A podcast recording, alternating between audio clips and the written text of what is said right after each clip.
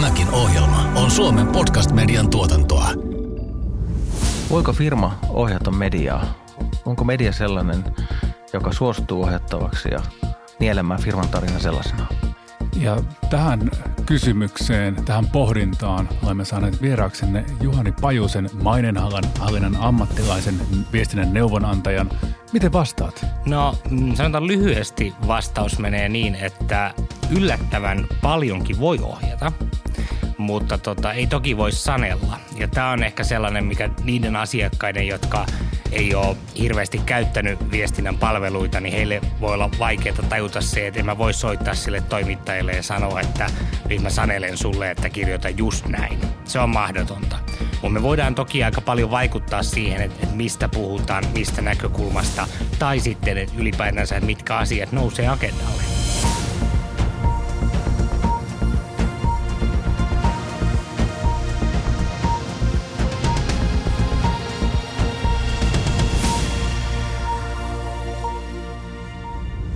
Kuuntelet markkinointiviestintätoimisto Sourcet Kitchenin ja Suomen podcast-median Kriisin anatomia podcastia, jossa pureskelemme kriisit palasiksi.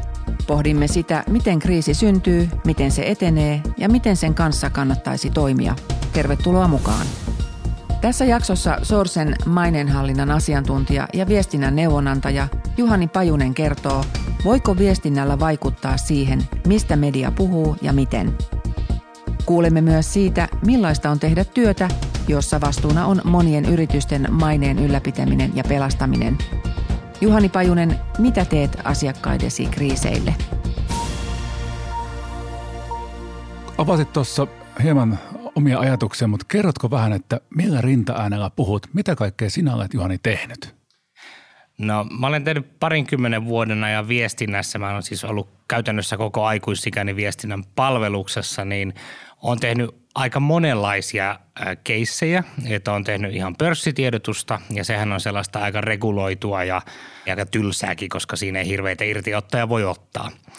Mutta sitten mä oon tehnyt myöskin ihan kilttiä viestintää. Mikä on se ei-kiltti viestintä? Kerro siitä. No sitten on tietenkin tällaisia sanotaan ajatuksia herättäviä asiakkaita tai teemoja. Eli sellaisia aiheita, jotka herättää tunteita puolesta ja toiseen. Et esimerkkeinä vaikka turvetuotanto tai vaikka ydinvoima, lääketeollisuus tai sitten vaikka sanotaan deittisivustot, missä varatut voi etsiä toisista varatuista seuraa. Miten tämän tyyppisissä asioissa itse olet kokenut, että onko joku kerta niin kuin oma moraalinen tämmöinen sisäinen ääni sanonut, että tähän en voi lähteä – vai onko semmoista moraalista rajaa, joka estäisi johonkin lähtemistä? No ei mulla ole tullut keissejä vielä esiin, missä olisi tullut tällainen raja, mutta tota, kyllä sekin raja varmasti löytyy. Että sanotaan, että jos mulla nyt vaikka olisi joku, joku vaikka Pohjois-Korean valtion propagandatoimisto ottaisi yhteyttä, niin en mä sitä tekisi. Miten näissä asioissa sitten, kun pohtii tuommoisia asiakkuuksia, joita äsken mainitsit, jos ne voimakkaasti on oman arvomaailman vastaisia, niin pitääkö siinä käydä oman pään sisällä jonkin tyyppinen sisäinen keskustelu, että miten minä tähän suhtaudun ja syövyttääkö tämä minusta jotakin pois?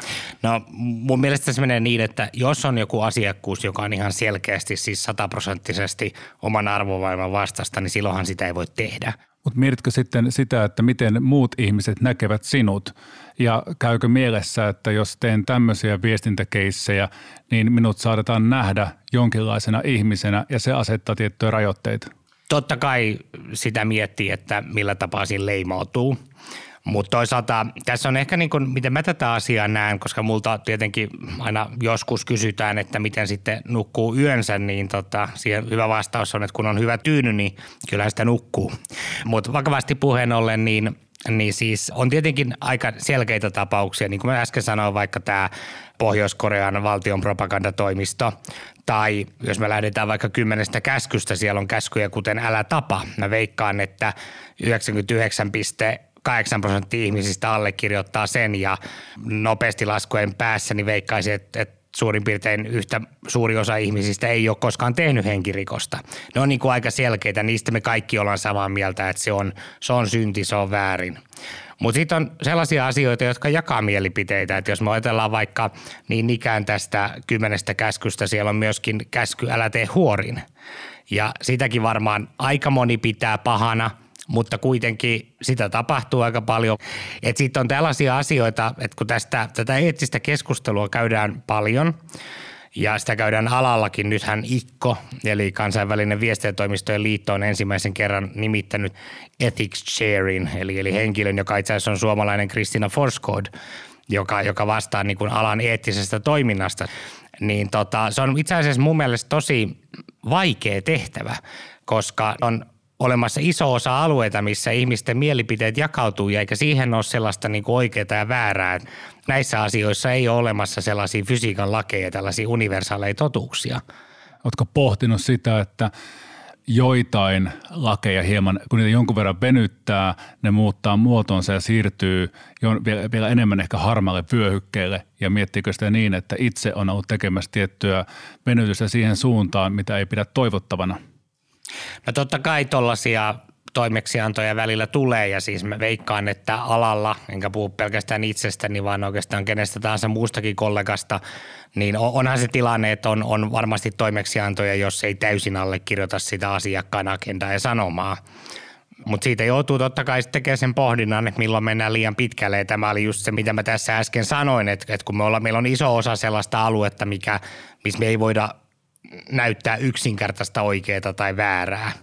Ja, silloin se on jokaisen oma päätös, että miten tehdään. Mä itse näen sen sillä tapaa, että niin kauan kuin me mennään faktoilla, eli me puhutaan totta, niin ollaan vaikka turvetuotannosta ihan mitä tahansa mieltä, niin niin kauan kuin me tuodaan faktoja, mitkä on kiistattomia faktoja, niin eihän me silloin tehdä mitään väärää siinä. Ja jos ajatellaan, mä, mä usko, että – kukaan ihminen on sitä meidän länsimaista oikeusjärjestelmää vastaan, että pahimmatkin rikolliset, paatuneimmatkin pedofiilit on oikeutettuja puolustukseen ja oikeudenmukaiseen oikeudenkäyntiin.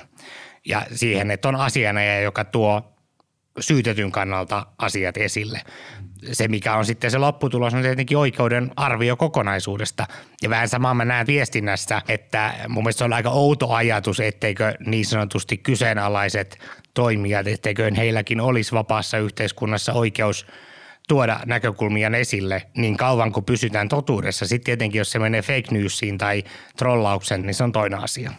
Tästä tulee ehkä kaksi kysymystä mieleen. Ensimmäinen on se, että kuinka usein sitä joutuu pohtimaan, että jos minä en ota toimeksiantoa vastaan, joku muu sen joka tapauksessa ottaa ja sillä myös perustelee sitä, että ottaa toimeksiannon vastaan.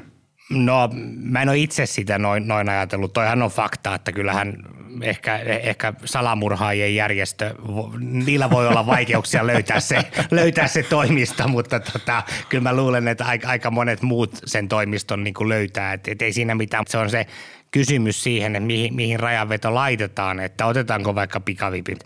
No okei, okay, jos ei oteta, no mutta sitten meillä on markkinoilla paljon – korkeakorkoisia kulutusluottoja, jotka ei ole pikavippejä, joissa on kuitenkin tosi korkeat 20 prosentin korot esimerkiksi. Tällaisia myöntää ihan, ihan niin kuin pääkadun hyvämaineiset pankitkin tällaisia luottokortteja. Niin tässä me tullaan sitten siihen, että onko toi sitten oikein tai väärin, pitääkö tuollaista ottaa tai ei, tai onko, jos tuollaisen toimeksiannon ottaa, niin, niin mitkä on ne rajoitteet. Puhuit aikaisemmin noista faktoista ja faktat on sen tyyppinen niin kuin – voisiko sanoa perälauta, että kun niistä pidetään kiinni, niin pystyy myös kokemaan, että se on niin kuin oikeutettua toimia myöskin vaikkapa paholaisen asianajajana. Mutta kuinka paljon olet miettinyt sitä, että valikoivien faktojen ottaminen, että isosta kuvasta näytetään vain muutama pieni yksityiskohta ja sillä perustellaan se, että tietoisesti vääristää kokonaiskuvaa. Pohtiko sitä? Totta kai sitä pohtii ja, ja se on tietenkin yksi osa sitä kokonaisuutta, mutta siitä huolimatta – faktoja nekin on ne osafaktat, että siinä, siitähän sitä julkisuutta käydään sitten siinä keskustelussa. Ja tässä mä voisin niin sanoa sen, että, tähän käy kaikki osapuolet, että jos me otetaan vaikka nyt näitä klassisia esimerkkejä, että on teollisuus vastaan ympäristöihmiset, niin sitä ajatellaan, että teollisuus on paha, että teollisuus spinnaa ja käyttää valikoivaa faktaa, niin kuin monesti tekeekin, niinhän se on. Mutta ihan, ihan samalla lailla sitä toinenkin puoli käy – tietenkin sun vasta-argumentti on, että eihän, se, että eihän tämmöinen whataboutismi oikeuta sitä, ei oikeutakaan, mutta siitä just tulee se, mikä avoimessa yhteiskunnassa on, että tulee keskustelu ja siitä sitten jokainen tekee sen johtopäätöksen, minkä tekee. Mä voisin kysyä tässä vaiheessa, kun olet maineenhallinnon ammattilainen, niin miten tämmöinen kriisiviestintä tilanne, joka usein aika nopea, tulee syliin ja etenee ennakoimattomasti, niin miten se vaikuttaa maineeseen pitkällä aikavälillä? Ja mitä siinä voi tavallaan tehdä, jotta, että varmistaa, että se aurinko nousee sitten, sitten vuoden päästäkin? No tietenkin siinä kohtaa, jos kriisi iskee päälle ja, ja jäädään housut kintussa kiinni, niin siinä kohtaahan ollaan ihan liian myöhässä. Että kyllähän niin kuin, tässä sanotaan, että tämä ehkä on, on laajempikin ilmiö, että meitä viestintätoimistoja ja markkinointitoimistoja ylipäätänsä meitä ostetaan tekemään temppuja, että meille tullaan, että nyt meillä on kriisi, peskää meidät. Tai että nyt me halutaan tämmöinen kampanja, että tehkää kampanja, me myydään meidän tuotetta. Että on hirveän lyhyt jänteistä ja, ja usein tällaista niin kuin jälkijättöistä tätä toiminta – kun tähän pitäisi olla sitä, että maineenhallinta lähtee siitä, että me ensin kartoitetaan riskit, varaudutaan eri skenaarioihin ja sitten meillä on selvät pelisäännöt, että jos tapahtuu jotain pahaa, niin me tiedetään mitä tehdään eikä panikoiduta. Tai samalla tapaa, jos meidän pitää myyntiä kasvattaa, niin meitä ei tilata yksittäistä temppua tekemään, vaan siinä on pitkäjänteisempi suunnitelma ja visio, mitä tehdään. Mutta tuossa jos palataan tuohon kysymykseen, että mitä voi tehdä, niin kyllähän mainetta voi ohjata ja jos ei voisi, niin eihän tätä toimialaa olisi. Me oltaisiin tarpeettomia, jos, jos me vaan my, myytäisiin huuhaata tai tyhjää, tyhjää puhetta. Joillekin yritysjohtajille ja poliitikoille ihan yhtä lailla on vaikea hahmottaa, että ohjaamisen ja vaikuttamisen välissä ja, ja niin kuin sanelun ja määräämisen välissä on iso, iso aukko. Eli me voidaan vaikuttaa, me voidaan osaltamme ohjata, mutta se on aivan eri asia kuin että me voidaan sanella tai määrätä, mihin media menee. Puhuit tuossa pelistä. Juhani, pelaatko shakkia? En pelaa shakkia. Shakista tulee väistämättä mieleen tiettyjä asioita, jotka on tähänkin suoraan kytkettävissä vertauskuvien kautta. Tuo vaan mieleen tämmöinen vertaus siitä, että kuinka usein joutuu miettimään noissa viestintäkriisitilanteissa sitä, että on pakko tehdä pieniä uhrauksia, jotta voi pelastaa ehkä sen isomman maineen pidemmällä aikajänteellä. Eli jotta voi suojata vaikka kuningasta ja kuningatarta, pitää uhrata se hevonen – jos ei ajatella henkilöiden uhraamista, niin, niin kyllähän se on niin, että ja se mikä niin kuin meidän se, kun, kun oikeastaan tuossa tuo kysymys, että mitä, mitä voidaan sille maineelle sitten tehdä, niin kyllähän se perusasia on, on, on tosiasioiden tunnustaminen. Ja, ja se on monille yllättävän vaikeaa, jos jotain on tehty väärin tai vaikka ei olisi tehty väärinkään, mutta asiat vaan ei syystä tai toisesta mennyt kunnolla – niin se pitää myöntää ihan avoimesti ja ilman mitään selittelyjä. Ja siitähän se lähtee. Ja sillä tapaa ehkä toi ajatus, että pitääkö uhrata, niin, niin joku asia pitää uhrata ja siitä lähtee. Että sehän on tämä poliitikkojen vanha, vanha ohje, että jos mikään muu ei auta, niin kokeile totuutta. Se on maineenhallinnassakin ihan kelpo ohje. Mutta tässähän on erittäin mielenkiintoinen asia on se, että ennen kaikkea toimitaan ehkä vaikka yritys – maailmassa, yksityisoikeudellisessa maailmassa, politiikan maailmassa, siellä on aina erityyppisiä tämmöisiä lainalaisuuksia. Tiettyjä asioita ei välttämättä aina voi nimenomaan niin kuin juridisen suojan takia vaikkapa sanoa tai liikesalaisuuden takia ei voi sanoa ja on monia juttuja, mitä ei voi sanoa, niin mitä voi sanoa siinä vaiheessa, kun ei voi sanoa? Se on tosi vaikea tilanne ja on näitä klassisia keissejä, että kun vaikka jonkun pankin ratkaisusta kaataa joku yhtiö tai vakuutusyhtiön päätöksestä evätä joltain työkyvyttömyyseläke tai mistä tahansa lasten huostaanottoriidoista, mitä aina säännöllisesti julkisuudessa käsitellään, niin niihin on hirveän vaikeaa ottaa kantaa, koska me kuullaan vaan se toinen tarina – ja nämä, nämä toiset osapuolet ei salassapitosyistä voi kertoa sitä. Ja mitä siinä viestiä voi tehdä? No mun näkemyksen mukaan viestiä on siinä aika aseeton, koska se, että sanotaan, että sori, että me ei voida salassapitosyistä sanoa mitään, niin sehän on sellaista tyypillistä corporate bullshittia, mutta eihän siihen oikein mitään muuta voi tehdä. Juhani Pajunen on urallaan kohdannut monenlaisia viestintähaasteita – Lukuisten kokemuksien kypsyttämänä hän tietää, miten harkittu ja laadukas viestintä voi pelastaa vaikeistakin tilanteista. Tämmöisenä mainenhallinta-eksperttinä, asiantuntijana, viestinnän ammattilaisena, niin Kuuntelijoita varmaan kiinnostaa myös se, että miten konkreettisesti tämä homma menee. Mikä on semmoinen kaava tai joku rutiini, askeleet, millä tapaa lähdetään tekemään sitä vaikuttamista, koska suoraan ei voi sanella toimittajat kirjoita näin, suoraan ei voi käskeä ketään tekemään näin, niin voitko hieman avata, että miten tavallaan tämä vaikuttaminen lähtee, että miten pääsee pisteestä A pisteeseen B, voitko hieman avata, että miten tämä lähtee tämä kerä purkautumaan? Kerä lähtee purkautumaan siitä, että usein se kuoleman synti ja se perisynti näissä on se, että jutellaan oman pään kanssa – kysytään vastaus ja vastataan siihen suurin piirtein itse. Et se lähtee siitä, että unohdetaan se oma pää ja keskustellaan oikeasti sen yleisön kanssa. Ja tietenkään se ei alkuun tarkoita sitten ihan oikeaa keskustelua, vaan sitä, että mietitään, että jos me sanotaan näin, niin mitä se vastapuoli tästä todennäköisesti ajattelee. Et jos me nyt ajatellaan ihan vaikka nyt politiikan esimerkkejä, niin – harva kyseenalaistaa sitä, etteikö esimerkiksi kokoomuksella olisi talousosaamista. Se on sellainen, mikä on jopa vastustajien päässä, että okei, tämä on kamreeripuolue. Mutta tota, sitten se, että kokoomus esiintyy vaikka työntekijöiden oikeuksien ajajana, niin sen, sen kanssa on tekemistä, koska useimpien päässä ei ole tätä näkökulmaa olemassa. Ja, ja silloin näissä niin kuin – sorrutaan siihen, että nimenomaan argumentoidaan itselle, argumentoidaan omalle päälle eikä argumentoida niille, niille vastapuolelle. Puhuin tuossa aikaisemmin tuosta shakkivertauksesta. Siinä ehkä semmoinen klassinen ajatus lähtee siitä, että ennen kuin tekee ensimmäistäkään siirtoa, pitää yrittää miettiä, miten peli on kolmen siirron päässä. Kaikkihan tätä kriisiviestinnässä yrittää, mutta kaikki varmaan myös tunnistaa sen, että tiettyä määrää pidemmälle ei voi ennakoida ja aina tapahtuu asioita, mitä ei voi ennakoida. Ja se johtaa vähän siihen tilanteeseen usein, että koko saaka tapahtuu tietyissä periodeissa ja ne taitekohdat on ehkä te kaikkein kriittisempiä, että missä vaiheessa tarina muuttuu, missä vaiheessa tulee semmoisia avoimia kohtia ja miten niitä sitten lähdetään paikkaamaan. Miten te hitsaatte nivelkohdat kuntoon? Se on tosi vaikeaa. siinä, siinä vaaditaan aikamoinen hitsari ja – se on vähän niin kuin alumiinia hitsaisi, että se on aika vaikea, vaikea homma. Mutta tota, edelleenkin mun mielestä se lähtee siitä, että sanotaan, että mun mielestä se useimmiten se ongelma ei ole siinä, että me ei mietittäisi kolmen siirron tai vaikka viiden siirron päähän ja sitten tulee jotain yllättävää. Niinkin käy. Mutta aika usein mun mielestä se ongelma on siitä, että me mietitään se yksi siirto eteenpäin. Että et jos vaikka ajattelee nyt näitä postikohuja ja muita, niin – oikeastaan molemmilla puolilla. Mä en ollut millään tapaa näissä itse mukana. Mä olen sinänsä jäävi ja toisaalta myöskin aika tietämätön. Haluatko mutta kertoa, missä kaikessa olet ollut mukana? Jätetään se seuraavaan kertaan.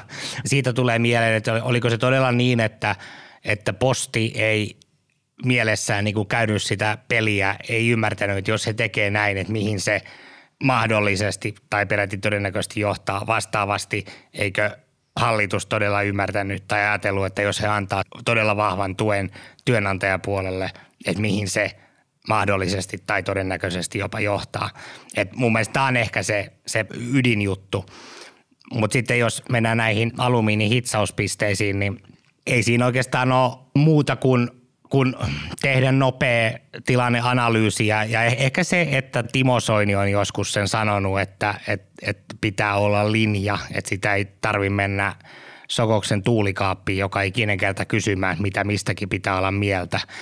Et ehkä niissä, niissä käännepisteissä myöskin sit tehdään se, että sitten mennään vähän niin kuin hyrräät että jos nyt tulee pieni tuulenpuuska vasemmalta, niin sitten mennään sinne ja sitten tulee pieni tuulenpuuska oikealta, että mennään sinne. Että tietty linja, mikä on otettu, niin se pidetään systemaattisesti, koska se tuo uskottavuutta. Se, että sä pyörit kuin hyrrä ja mielipiteet muuttuu tai ainakin selkeästi kääntyy johonkin suuntaan, niin se rapauttaa kaiken uskottavuuden ja silloin me ollaan siinä kriisiviestinnän tai mainiahallinnan ihan niin kuin perusasiassa, että sä et ole uskottava, jollei sulla ole uskottavuutta, sulla ei ole mitään. Snooker-pelaajien tämmöinen viisas vanha sääntö siitä, että valitse yksi taktiikka, pidä sitä kiinni kaikissa tilanteissa. No se on aika hyvä ohje. To, toki siinäkin on, on, on se, että tot, totta kai pitää, pitää, joskus vaan pitää tunnustaa se, että strategia oli väärä ja ei, ei, ei pidä lyödä päätä seinään loppuun asti ja sen jälkeen vielä kerran.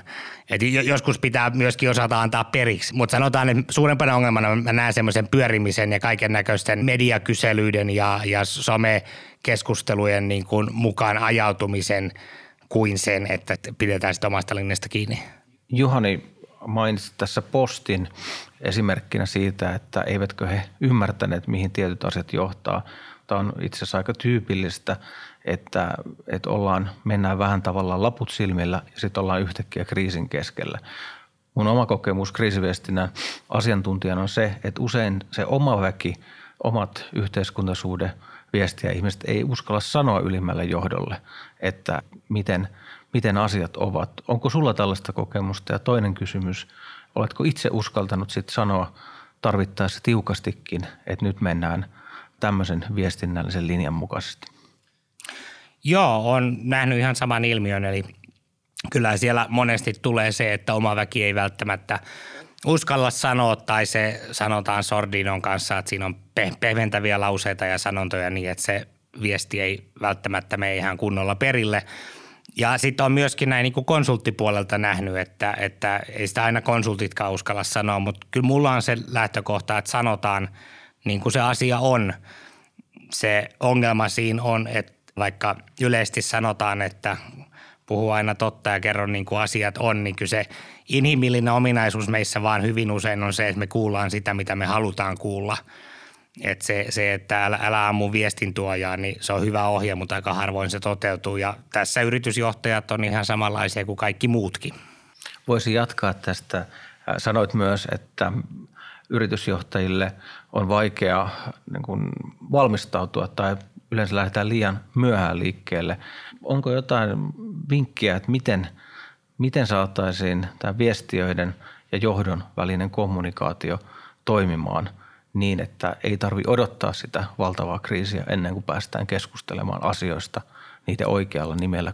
No mun mielestä se tosiaan lähtee siitä valmistautumisesta, että mietitään mitkä on ne kuviteltavissa olevat riskit ja maineuhat. Sitten se on aika paljon sitten yritysjohdosta, sen asenteista kiinni, että meillä on aika paljon väkeä, joka pitää tätä täytenä huuhaana ja vaan konsulttien vedätyksenä ja kusetuksena. Sitten meillä on väkeä, joka, jonka mielestä tämä on tosi tärkeää, sitten meillä on väkeä, mikä on vähän tuossa välissä. Siinä on vähän se, että jos ihminen on sitä mieltä, että tämä on täyttä huuhaata ja pelkkää rahan haaskausta, niin ei mulla ole sellaista hattua, että sieltä löytyisi sellainen kani, millä mä saisin sen uskomaan sen. Se on aika paljon semmoinen niin kuin – ihmisen oman kehityksen ja tota, niin kuin itse tutkiskelun tulos. Totta kai me voidaan omalta osaltamme pikkusen vaikuttaa vaikka tekemällä tämmöisiä podeja, missä me tästä asiasta kerrotaan, mutta en mä usko, että kun tämä podi tulee julki, että, että mulla on seuraavana maanantai-aamuna tuossa oven takana iso liuta yritysjohtajia lakkikourassa kertomassa, että, tota, että, että opastapas nyt meitä. Kuulimme monissa liemissä uineen viestinnän ammattilaisen vinkkejä maineenhallintaan – se lähtee siitä, että koko organisaatio toimii, kuten se väittää toimivansa. Päälle liimatut temput ja operaatiot tuhoavat uskottavuuden. On oltava rehellinen. Myös onnistunut kriisiviestintä vahvistaa mainetta. Miten? On tunnistettava räjähdysherkät kohdat ja maton alle lakaistut epämiellyttävät totuudet. Kun nämä tiedetään, voidaan valmistautua viestimään myös kriisissä, totuuteen pohjaten – Ensin tunnista ja sen jälkeen valmistaudu ja kouluta. Tämä on Source at Kitchenin metodi. Tässä jaksossa kuulemme vielä Juhanin esimerkkitarinan kriisistä, jossa hän on ollut mukana maineenhallinnan ammattilaisena. Kerrotko vielä tota sun oman näkemyksen ehkä tähän aikaan, koska musta tuntuu, mä saatan kuvitella asioita ihan, ihan omalla tapaani, mutta jotenkin, että kriisit – niin päättyvät vasta siinä vaiheessa, kun jonkun pää on vadilla. Vaatiiko se sitä tänä päivänä? Kyllä se aika paljon sitä vaatii ja mä veikkaan, no jos me nyt ajatellaan vaikka raamatun kertomuksia, niin kyllä silloinkin vaadittiin päitä, päitä vadille, että mä usko, että se on pelkästään nykyajan ominaisuus. Mutta mut toki kyllähän tämä someaika, median entistä tiukempi kilpailuuutisista, niin kyllähän se johtaa, johtaa niin kuin siihen, että ollaan julmempia. Kyllähän julmuus on tietty tämmöinen meidän alan ilmiö. Kuinka paljon sinä sitten välttämättä puhutaan itse siitä niin kuin ongelmasta ja sen anatomiasta, jos annetaan vain tuommoinen uhrilahja niin sanotusti, että nyt asia on siivottu pois päiväjärjestyksestä uudet kasvot, välttämättä ne toimijat ei ole hävinnyt minnekään taustalta, samat asiat ja ongelmat yhä siellä on, mutta niihin ei välttämättä puhuta, että riittääkö se tietty kasvojen vaihto? No eihän se oikeasti riitä, mutta sehän on vähän se, se fiilis on, että kun me uhrataan ja väärintekijä laitetaan, niin me ehkä pikkusen sitä myöskin niin kuin itse vierastan sitä, että niin yritystoiminnassa, politiikassa kuin jokaisen meidän henkilökohtaisessa elämässä, niin kyllä me tehdään virheitä ja se on ihan väistämätöntä – mutta mun mielestä se pitäisi ehkä ennemminkin nähdä niin, että, että se käydään läpi, että miksi näin on tapahtunut. Siitä otetaan oppi ja pidetään huoli, että seuraavalla kerralla sitä ei tapahdu. Sen sijaan, että me haetaan, että nyt uhrataan toi ja viedään julkisen telotuksen tai toverituomioistuimen tai minkä ikinä vuorineuvostuomioistuimen eteen. Me ollaan kysytty kaikilta meidän vierailta – että mikä siinä heidän omassa kriisissä, jonka he kohtasivat ja josta selvisivät, yllätti. Niin kerro joku kriisi, mitä olet maineenhallinnan ammattilaisena Juhani hoitanut ja kerro, mikä siinä, siinä yllätti. No yksi mielenkiintoinen tällainen oikeastaan aika monisyinen ja siinä mielessä ehkä mielenkiintoinen esimerkki, että mä olen tehnyt viestintää yhdelle tupakan vierotuslääkkeelle – ja tässä on tietenkin monennäköistä juttua, että, että jos on asiakkaana lääkeyhtiö, niin se on monille jo karvat pystyyn, että ne on, ne on pahiksia ja, ja medikalisoi ja niin edespäin. No sitten on tietenkin se, että jos on tupakasta vierotutaan, niin se on asia, mitä nykyään enemmistö pitää hyvinä. No sitten tässä lääkkeessä kävi sitten myöhemmin ilmi, että sillä on – mahdollisesti tai ilmeisesti sillä voi olla hyvin harvinaisena haittavaikutuksena vakavia niin kuin terveysongelmia, jopa kuolema, mutta siis me puhutaan yksi miljoonasta tasolla. Ja, ja tota, tästä tuli sitten kauhea kriisi globaalistikin, se Suomeenkin tuli, ei, ei Suomen ehkä ihan niin voimakkaasti kuin moniin muuhun, muihin maihin, mutta tästä tuli kriisi ja tämä oli niin kuin aika absurdi, että me tiedetään, että tupakka tappaa joka neljänne suoraan, joka polttaa – ja meillä on lääke, joka hyvinkin todistetusti voi ihan ratkaisevasti auttaa. Ja sitten se, että se mahdollisesti aiheuttaa yhdelle miljoonasta kuoleman, niin sitten siitä tulee kauhea, kauhea sotku. Ja se oli vaikea kriisi, mutta tossakin niin ei muuta kuin faktojen kautta, vaan, vaan pikkuhiljaa se, se meidän tarina siitä, että okei, joka neljäs kuolee tupakkaan ja siihen on nyt ihan teokas apu. Se tietenkään ei ollut yhtä raflaava kuin se, että – tämä lääke voi tappaa, mutta pikkuhiljaa siitä jälleen kerran niiden faktojen kautta päästiin eteenpäin. Kiitoksia. Tämä oli erinomainen äh, ohje meille kaikille. Toinen ohje, minkä poimin näin kriisiviestinä ammattilaisena on se, että valmistaudu, valmistaudu ja valmistaudu. Joo, ja sitten y- yksi sellainen niin kuin maineenhallinnan ja kriisiviestinnän ohje, minkä mä sanoisin vielä on, että älä tee temppuja – ja tämä on sellainen, mihin mekin aika paljon saadaan tarjouspyyntöjä tai meiltä kysytään ehdotuksia. Ja mitä me tarkoitan tempuilla, niin mä otan esimerkiksi vaikka sponsoroinnit. Että jos me halutaan, että me ollaan hyviä yrityskansalaisia ja hoidetaan meidän yritysvastuu, niin kyllähän se lähtee siitä, että se meidän toiminta ihan oikeasti on, me ei pilata ympäristöä, me kohdellaan meidän työntekijöitä ja muita sidosryhmiä asiallisesti, me maksetaan verot niin kuin pitää – tästähän tämä lähtee, me työllistetään ihmisiä, tästähän tämä lähtee, tämä yritysvastuun pääjuttu. Sitten voidaan tehdä jotain, vaikka joku maratoni ja siihen pistää vaikka niin, että sillä kerätyt rahat lahjoitetaan johonkin hyvään tarkoitukseen. Se on ihan jees.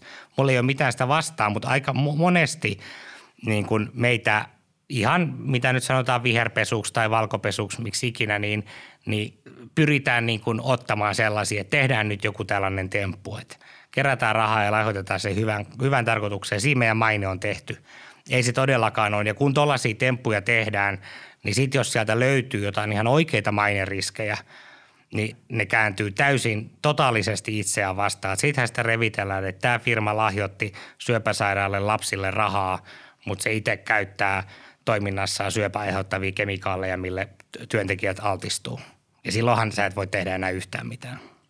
Juhani Pajunen, kiitoksia kovasti näistä ajatuksista. Mä uskon, että jokainen, joka tämä ohjelma on kuunnellut, oppi varmasti jotain, jotain uutta, niin minä itsekin. Kiitos. Kiitos. Tänään kuulimme yhden tarinan siitä, millaisiin päätöksiin kriisin keskellä joudutaan. Mitä sinä olisit tehnyt samassa tilanteessa? Jos kiinnostaa, miten me näitä punnitsemme, vieraille sivuillamme source.fi kautta kriisiviestintä. Seuraavassa jaksossa Touko Aallon ja Juhana Harjun vieraana on OP-ryhmän viestintä- ja yhteiskuntasuhdejohtaja Tuuli Kousa. Hän kertoo, miten yritys tai poliitikko voi rakentaa itselleen maineen, joka kestää kolhut.